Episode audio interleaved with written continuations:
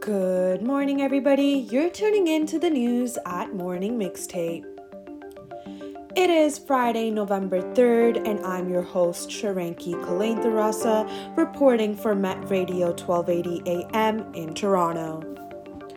And here are our top stories from today. Ontario deficit increased by $4 billion, but there is very little information to tackle affordability. Taylor Swift to be at the Eras Tour at Vancouver for 3 days.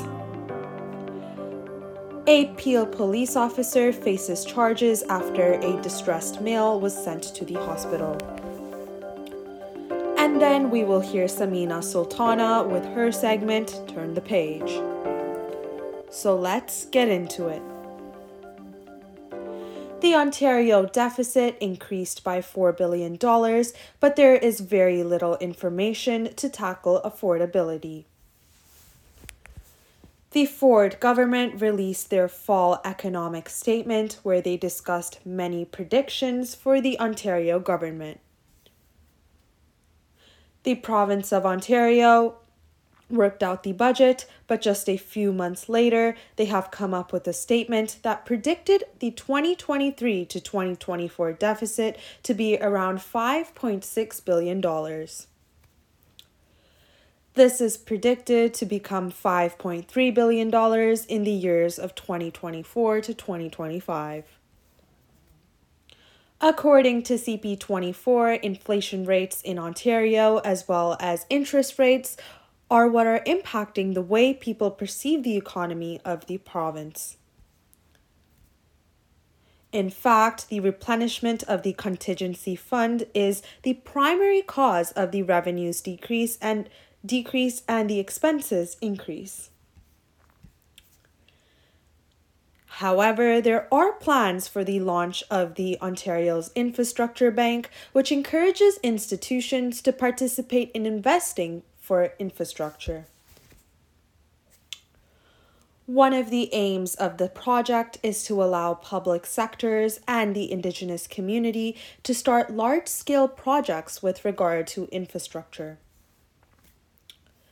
That being said, according to CP24, the province will invest $3 billion in the infrastructure bank. However, the concept of helping Ontario residents tackle the issue of affordability is not mentioned much in the document. Quote, the word affordability does not appear once in the 158-page document, says an article from City TV News. In fact, there have not been any new plans to make the lives of Ontario citizens affordable other than to cut the gas prices that were announced last summer. For our second headline, Taylor Swift is to be at the Eras Tour in Vancouver for 3 days. Taylor Swift, the American singer and songwriter whose tickets to the Toronto concert sold out in minutes, has now announced that she will be touring in Vancouver for 3 additional days. Swift announced the dates as the 6th, 7th, and 8th of December.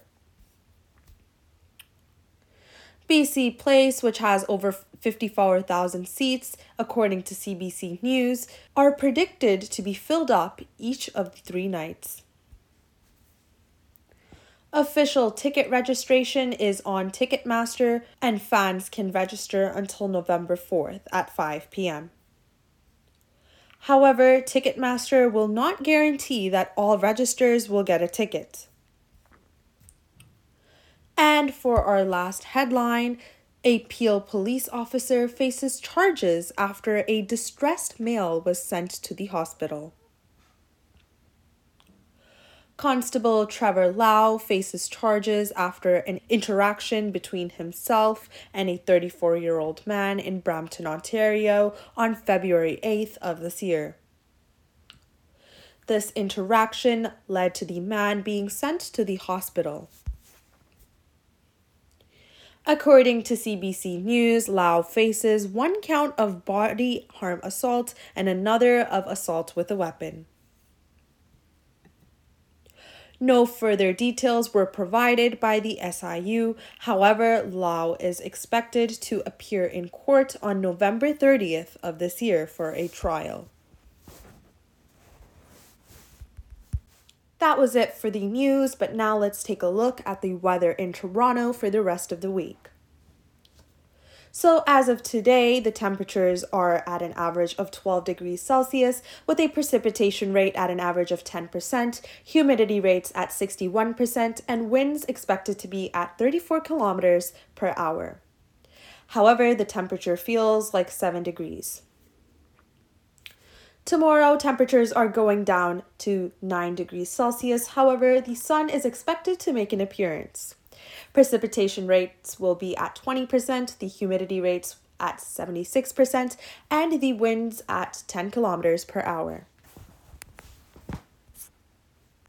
Well, that was it from me today, but now I'll leave you with Samina Sultana with her segment, Turn the Page. Hello, listeners. Welcome to Turn the Page. My name is Samina. Each week, I'm going to make a book recommendation, and I hope it gets you turning the pages. As with every new beginning, we must always remember the ending. Think about the people, the circumstances, and how to move forward. Everyone's favorite four octogenarians are back. Fresh off another solved case, we meet the Thursday Murder Club celebrating Christmas. They toast to no murders next year. As you can probably guess, this doesn't last long. At the beginning of the year, they receive news that one of their new friends, someone who just helped them solve a case, was murdered over the holidays. Stephen's friend, antiques dealer Kuldesh Sharma, has just been murdered. He was shot in his car in a clandestine location, and his shop was ransacked. Clearly, someone was looking for something, but they didn't find it. That something turns out to be a box with $10,000 worth of cocaine. Elizabeth, Joyce, Ron, and Ibrahim decide to solve this murder. Although there are quite a few changes this year, the Thursday Murder Club are at odds with detectives Donna and Chris, who decide not to share information this time. It turns out that Donna and Chris have been taken off the case, and the feds have taken over their offices, with Chris being kicked out of his. The title of the book is The Last Devil to Die. The author is Richard Osman. This is the fourth book in the record-breaking Thursday Murder Club series from television presenter and producer Richard Osman.